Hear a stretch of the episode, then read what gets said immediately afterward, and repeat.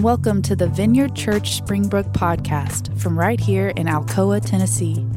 We post our Sunday messages here each week and the occasional special announcement or series. You can visit vineyardchurch.us and select Springbrook from the menu to learn more about us or to access our audio archive. You can also subscribe to this podcast on Spotify, Apple, or Google Podcasts. And now, here's the episode. Uh, the first reading is from the Old Testament, and it is in Isaiah 61, verses 1 through 4. The Spirit of the sovereign Lord is upon me, for the Lord has anointed me to bring good news to the poor. He has sent me to comfort the brokenhearted and proclaim that captives will be released and prisoners will be freed. He has sent me to tell those who mourn that the time of the Lord's favor has come, and with it the day of God's anger against their enemies. To all who mourn in Israel, he will give a crown of beauty for ashes, a joyous blessing instead of mourning, festive praise instead of despair. In their righteousness, they will be like great oaks that the Lord has planted for his own glory. They will rebuild the ancient ruins, repairing cities destroyed long ago. They will revive them, though they have been deserted for many generations. This is the word of the Lord. And then our gospel lesson for today comes from Matthew uh, 5, verses 1 through 10. One day, as he saw the crowds gathering, Jesus went up on the mountainside and sat down. His disciples gathered around him, and he began to teach them God blesses those who are poor and realize their need for him, for the kingdom of heaven is theirs. God blesses those who mourn, for they will be comforted. God blesses those who are humble, for they will inherit the whole earth. God blesses those who hunger and thirst for justice, for they will be satisfied. God blesses those who are merciful, for they will be shown mercy. God blesses those whose hearts are pure, for they will see God. God blesses those who work for peace, for they will be called the children of God. God blesses those who are persecuted for doing right, for the kingdom of heaven is theirs. This is the gospel of Christ. Thanks. Yeah. Yeah. uh, let's pray. Jesus, th- thank you uh, for this day. Thank you for this moment together. I'm so grateful for this room. I'm grateful for what you do here, um, for what you will do here. I pray that you will be uh, with us as you have been uh, over the next few minutes together. Um, would you give us eyes to see what you are up to, what your spirit is doing in this room, and would you give us the courage to join alongside that work, to not just see it, but want to be a part of it? Uh, we love you, and we thank you for being with us. In your name we pray. Amen. Um, you may have heard me wooing in the back because I'm so excited about Peaceful Side Social tomorrow. What you may not know is they opened up an ice cream store right next to their restaurant, so that's where I will be. Um, if you want to join me, feel free. Um, we are beginning a new series this week, which is exciting. I am thankful for your patience as we didn't just go through Romans for three months, but just the one chapter for three months. So we did it. I'm very proud of us. Um, we almost understood it by the end, which is so exciting. Um, but this week, we're going to start a new series that will be in for the month of September. About, uh, and the series is about uh, exploring what it means to follow Jesus into division or brokenness or a conflicted story. Uh, and as I've been writing for the, uh, the next month, and our staff has, we've worked on so much of this together. Um, and been like exploring these ideas together. And as we've been doing this, I've um, just kind of inevit- inevitably thought about division and conflict uh, in my own lives. Or in, I do feel like I've led, led multiple lives, um, as you'll see in my next story. Um, but I uh, have been thinking about these conflicts, and then I'm me, so I instantly go to the most embarrassing and uh, what I think are the hilarious ones. Um, for example, uh, uh, in the sixth grade, um, we had a new girl come to our school, and uh, her name was Sarah. And this new girl comes to our school, and just a few weeks after starting school, uh, she gets nominated to be on the homecoming court which is kind of a big deal if you're brand new uh, to a school. Um, but also, if you've never been to sixth grade, what you may not know is that that, especially in this town, is that is a scandal. It's not cool for a new person to get nominated for homecoming court. It is a scandal. Like, what had to happen? Did her parents pay? You know, like, no one can understand. Everyone who's ever moved to this town is like, this is everything wrong with your town. And it is, you're right. Um, but uh, so it's a scandal. And so uh, she not only gets on the homecoming court, uh, then you like vote winners for the grade, and she won for our whole grade, which was uh, kind of incredible. But so she wins like on a Thursday, and then that Friday night, where uh, a bunch of us are at a, high school football game, um, and at that game, a whole group, like a gaggle of eighth graders, came and confronted this girl about her homecoming win and they just kind of surround her and they're uh, confronting her and um, and what they're mad at her about is they have assumed that the reason she won is because she voted for herself. I don't think they had quite done the math on the one vote, you know, but if you've ever been eighth grade, you also are like, well, that too makes sense. Um, and so they, they surround her and they're like, you voted for yourself, you know it. And as someone who is always a champion for the downtrodden, I graciously inserted my four foot 10 inch frame, that's generous, uh, into the conflict that I was, had nothing to do with.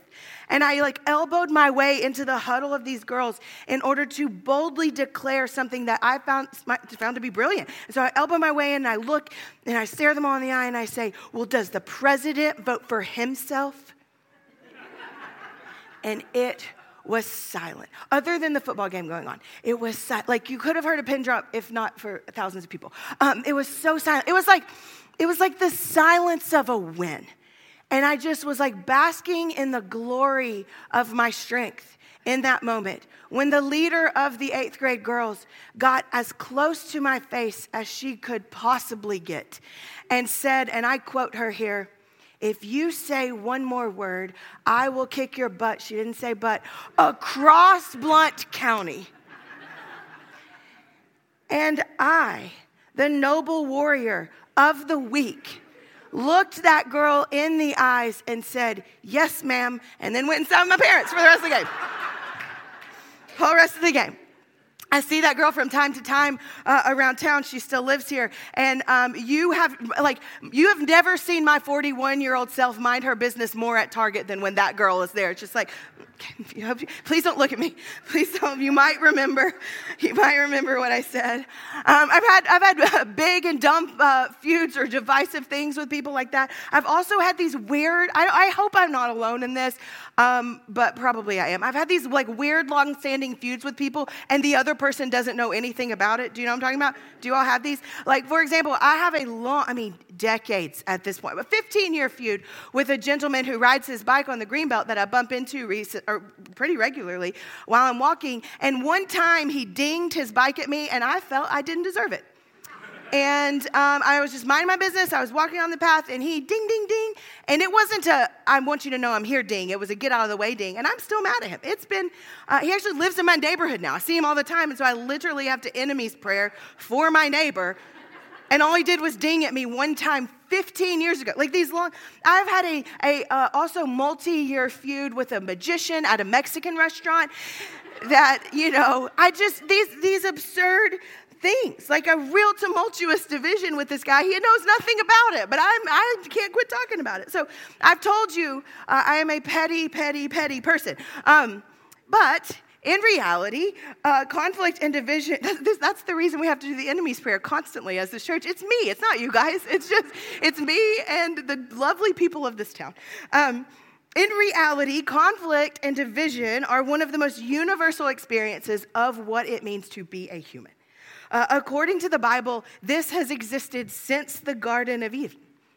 Uh, when the fall of man cracked the shalom of God's good garden and brought destruction and disorder and division with God and man at every single level. Uh, from then on, division has been personal and it has been communal and it has been cosmic. Uh, we found ourselves in a fractured relationship with God and with ourselves and with each other, with creation.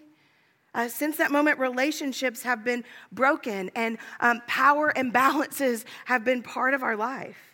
And that story of the garden and its fractures, it stretches all the way to today. Uh, I want to show you something. Last week, uh, we asked some of our volunteers before service where they experience this in their lives, where they see broken relationships or divisive things or power imbalances. Um, their answers were a lot more thoughtful than mine, and so uh, let's hope this video works. We'll check it out. Uh, I see unhealthy. No, stop. What was the question? Wait a minute before you start. Wait, can you tell me the question again? Where do I see hurting relationships? Um, I see hurting relationships everywhere. I see hurting relationships at the school that I teach at. Um, a lot of broken students, hurting students. So I see broken relationships um, pretty much anywhere that there's miscommunication amongst people or unmet expectations. I see um, unhealthy power imbalances at school, like when we're at lunch and there's different grades sitting at the table that maybe have more popularity um, that like we can't really sit with. I see hurting relationships uh, anytime that one person doesn't have empathy for the other person and can't see their side of the story or doesn't understand where the other person is coming from. I think it can create a lot of division without reaching a good solution for both people. I see an imbalance of power in that the loudest voice is always heard. It might not be the voice that is speaking truth, it might not be the voice that is speaking kindness, and the quiet voice might be the humble one, the, the kind one, the true one, but we listen to the loudest voice. I see hurting relationships everywhere I go. Um, part of that is, I believe, the advancement of social media. We don't look at each other anymore. Um, we walk past each other, we say, How you doing? We say, Fine, and we've never looked at each other. Um, honestly, I don't believe that we would say the things that we say behind a computer if we had to look into each other's eyes. I see unhealthy conflict and division now that we're entering the political uh, time of year, it seems that everybody talking about politics is unhealthy. Family, uh, coworkers, um, just relationships amongst all people. Really, if there's um, people who aren't giving um, clear instruction on what they want, um, or unmet expectations, so like desires that go unmet. I think that I see hurting relationships in my job every day because I work at a mental health facility. So um, there are kids who are hurting because they're sick, parents hurting for their kids, and then even with that, a lot of broken family situations or kids who've been removed from the home into other homes when you look into someone's eyes, you realize that they are a person going through their own stuff. And you don't say those things that you would hide behind a computer and say. I know that I wouldn't. I wouldn't be so judgmental if I had to look into someone's eyes. It's not even looking in their eyes, but allowing them to look at you. I see hurting or division in women, especially young women, our like our society and the standard of beauty, it is hard to achieve. And I feel like there is a lot of trying to, to prove ourselves or be something sometimes that we're not in schools, in work, in relationships, in friendships, and family. Where do I see power imbalance? Didn't you get fired from a volunteer job by an upperclassman? so I would say that there's a power imbalance between grade levels. Um, I see unhealthy relationships um, with families. Um, I think family is one of the few things that you don't get to choose. Um, and because of that, there are some unrealistic uh, expectations um, and accepted behaviors um, and inability to change that you don't see in a lot of other places. I see unhealthy balances of power with people with disabilities versus able bodied or considered able minded people, people that think differently or have different ability levels. Usually don't have as much power in the room and are usually not the ones making the laws or making the rules, um, but still have to work underneath those, which can be very difficult for people and for families, not a lot of people see the families either that have to deal with those structures that are different and often aren't known to the general public. I think with the age of social media, also, there is so much comparison. We've always been a people who compared ourselves to each other, but now we compare vacations and we compare children, and teenagers compare each other. But if we allow someone to look at us and are okay with that, I think we would be such a in a better place. I mean, allowing someone to look at me means allowing them to really see me. And we don't do that because I don't think we believe that we would be accepted if we just allowed someone to look at us and get to know us. Is that okay? Was that okay?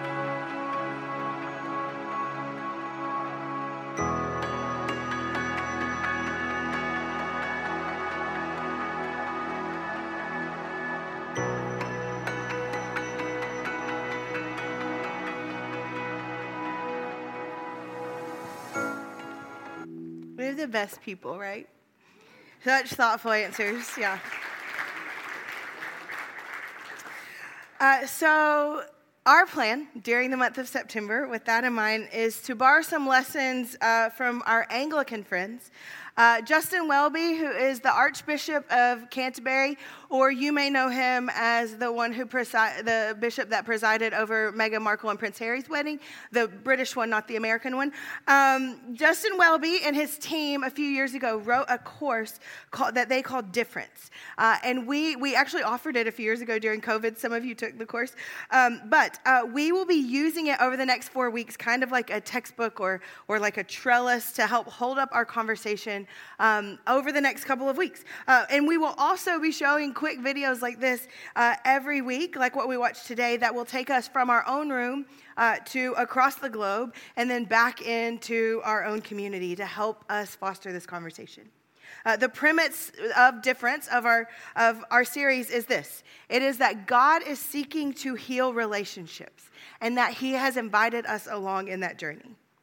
God is bringing healing and transformation and renewal to what is broken in our world and in our families and in our social circles. Things like uh, what our friends just talked about on this video, the things uh, that we deal with, uh, that they talked about, things that we deal with on a more personal level. But what God uh, began in Genesis in the garden uh, gets carried all the way through to the end of Revelation. Um, that is kind of what we'll be looking toward over the next few weeks. Revelation 21 says, uh, Behold, I am making all things new.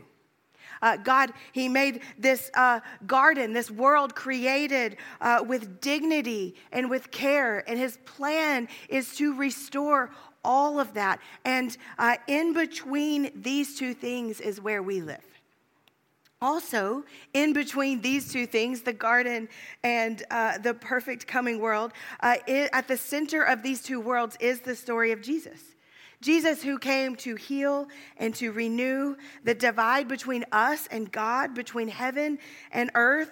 Uh, in the life and death and resurrection of Jesus, we see the links that God will go to to restore relationship with us. In the life of Jesus, we see that God is, is very much uh, involved with the complexities and the differences and the divisions in our lives, not absent from them. If we look at Jesus, we see that he is absolutely everywhere. Jesus spends time with people who love him and hate him.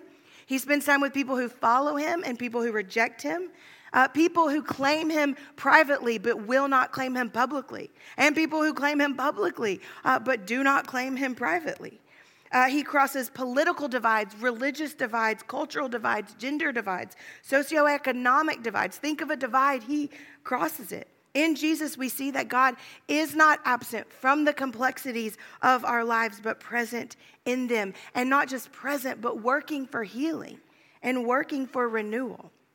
And he has invited us along in this work, as we say often around here, to join him in the renewal of all things. Uh, 2 Corinthians 5 says that God, through Christ, has reconciled us to himself, and then he offered us his ministry of reconciliation. It's an invitation from God to us from the life of Jesus. It's a um, beautiful and empowering and like purpose driven invitation for humans. It's something I'm so excited about for me, and I'm so excited about for you. It's the thing I talk about more than anything else. Uh, us crossing divides to walk into broken places in our world with the hope of peace and healing and restoration. Legitimately, as a preacher, I'm not sure I've talked about anything more than I've talked about that. I think it's incredible. But if I'm honest, as beautiful as this invitation is, you can tell from my stories previously, it is not always the way that I walk. I wish it was. But there are so many days uh, that even though I believe this with all of my heart, uh, my heart forgets to tell my body or my brain or my hands or most often my mouth. Um, there are days when the divisions in me or the divisions around me leave me feeling uh, ill equipped to the task at hand. I have become confident uh, that what, in moments of my life, that what God really wants is this task for you guys because you're so wonderful, or that it's a task for like the future version of me. I say this all the time the future version of me that doesn't say so many bowling words. That that girl will get tasked with this work. But the current version of me needs to get her stuff together in order, you know, needs to probably forgive a magician that doesn't even know he's at fault. Like, that, that I need to get my stuff together before I participate in this work. Uh, I want to quote uh, directly from the difference course here. I think I have a slide for this, Dave, um, because they say it better than I could. They say this uh, We are called to be, in this work, uh, we are called to be fully human, not superhuman. Embracing the fact that we are fractured, fragile, forgiven works in progress. No one is invincible, but God can work through each of us. In fact, our brokenness and our mess are the very things that will help us to be reconcilers if we are open to allowing God to work through them in us. Uh, the work that we'll talk about over the next few weeks, it's not um, a new to do list to add to your life, but rather a new way of thinking about how you show up into the world. Uh, it's a new way to think about showing up in the places where you live and work and learn and play, one that shows peace is possible and healing is possible, and hope is possible, and renewal is possible. Uh, the next few weeks will be about how to start doing this when you don't uh, know where to start. Uh, to begin our journey uh, today, my hope is that together God will um, awaken or reawaken us to uh, the calling to be reconciled to Him and that in that calling will come also this invitation to join him as ambassadors of that reconciliation that he's offered to us and through us into the world. Um, the, to look, uh, it's an invitation to look at Jesus, who is God's example for what it looks like to walk into broken and fractured and divided places and to believe something more for those places. Uh, in the book, I think we've preached out of more than any other book at Springbrook, um, which shockingly, even after a whole summer in Romans 12, um, is Colossians 1. And this is what Colossians 1 says about Jesus. For God in all his fullness was pleased to live in Christ Jesus. And through him, God reconciled everything to himself. He made peace with everything in heaven and on earth by means of Christ's blood on the cross. Uh, to begin this journey, we have to begin um, awake to the hope that this verse is true. That God, in all of his fullness, lived in Christ Jesus, who made peace with everything, including you.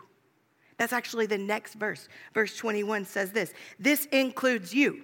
Who? You. Me. You who were once far away from God, but he, who he has now reconciled to himself, bringing you into his presence as holy and blameless without a single fault. Not people who feel like they're holy and blameless without a single fault, people who God has declared holy and blameless without a single fault. And as we wake up to this for the first time or the billionth time, we find that Jesus invites us into a brand new uh, way, a transforming way uh, uh, to think about our relationships and think about our world. Uh, it's what we heard from both of our scripture lessons that uh, Chris read today. In Isaiah, where the prophet says that, that this is who Jesus will be. This was a prophecy about Jesus. This is who he will be. This is what he will be about. He will be the kind of God that brings beauty in the place of ashes, who will restore things that have been long devastated in the world and in people. It's uh, what Matthew 5 is talking about from the Sermon on the Mount, Jesus' longest teaching in all of the New Testament. And Jesus, where Jesus is telling his followers, You are the plan for how we will accomplish this. And he says that, that the peacemakers will be blessed as children of God Meaning, part of our identity as God's family is making peace in our places.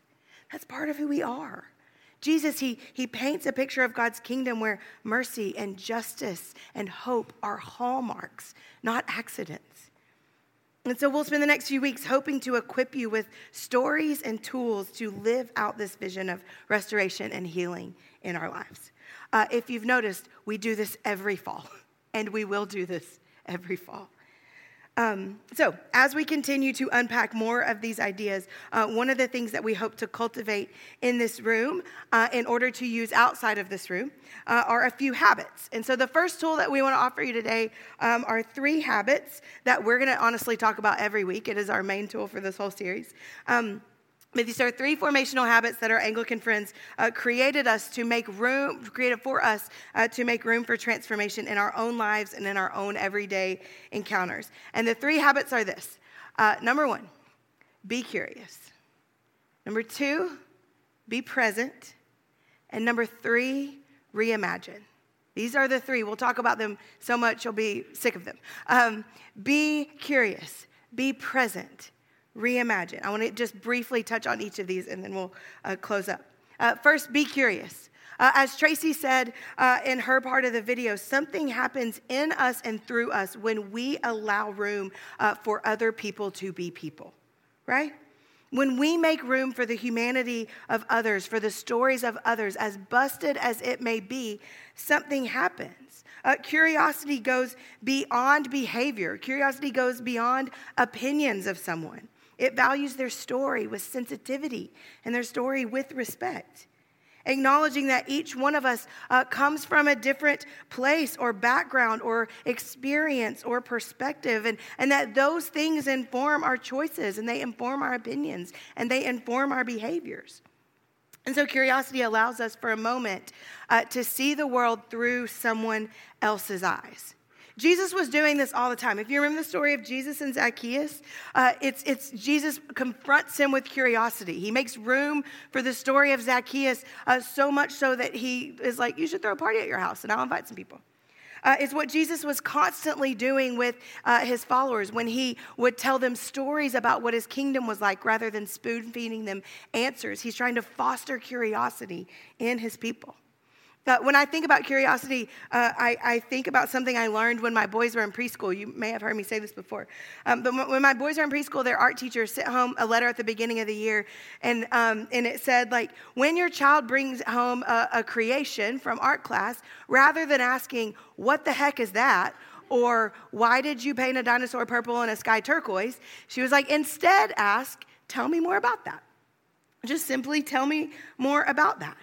Uh, curiosity, it sets aside quick judgment in order to learn the art of saying in all kinds of situations, Tell me more about that. That's the art of curiosity. Okay, the second habit is being present, uh, which means listening when someone tells you more about that.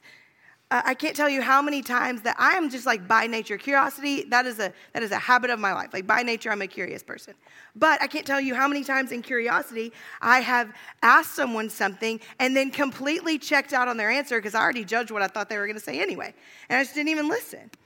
Um, presence was one of the superpowers of Jesus being present. I saw a video once called uh, Godspeed, and essentially it was all about how Jesus walked everywhere and how normal walking speed is three miles an hour. And so in the video, it called Jesus the three mile an hour God.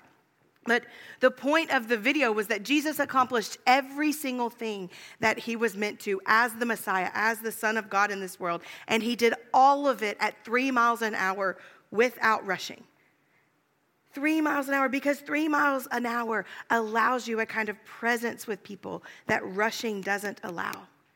And presence, when we can be present with other people, it allows us to be honest and authentic and confident in our encounters with other people. Uh, the final habit, so be curious, be present. The final habit is learning to reimagine.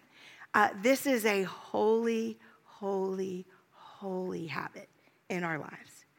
Reimagining, we're vineyard people. Reimagining means that we invite the Holy Spirit to be at work in whatever is broken or divided or conflicting around us. It means making space for God through His Spirit to open us up to a new perspective, to open us up to new possibilities in us and around us. Uh, learning to reimagine makes room for us to find hope and opportunity in places of our lives that we want to see change. Uh, Jesus was constantly doing this. He was, in, he was constantly inviting people to reimagine. He did it um, with his disciples very first. Uh, when he first calls his first disciples, they're fishermen, and he invites them to see fishing in a new way. He's like, You fish for fish, I'll bring you to fish for people. And he's inviting this reimagining. He did it with religious leaders all the time. He would say, You say this, but have you ever thought this? Um, do you know the story about when uh, the, the religious leaders bring the woman to Jesus that they've just caught in adultery and he like draws in the dirt and he reworks the law. He allows them to reimagine the law in a way that restores not only her life, like saves her life, but restores her dignity. He was doing this all the time. He was reimagining and inviting us to do the same thing.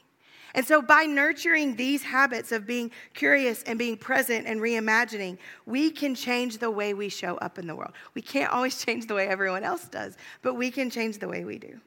And these habits, they have the, the potential to transform not just us, um, or uh, not just around us, but also ourselves by allowing the Holy Spirit to transform us into the habits that we want to practice. So here's my hope. Would you, over the next few weeks, uh, consider these habits? Uh, maybe just pick one a week. But would you consider what would it look like in your life for you to be more curious? Or maybe kind of analyze your life, like evaluate, like, am I a curious person? Uh, do I lead with judgment or do I lead with curiosity? What does it look like in your life for you to be more present? Uh, where can you take things off of your plate in order to slow down a rushing uh, plate?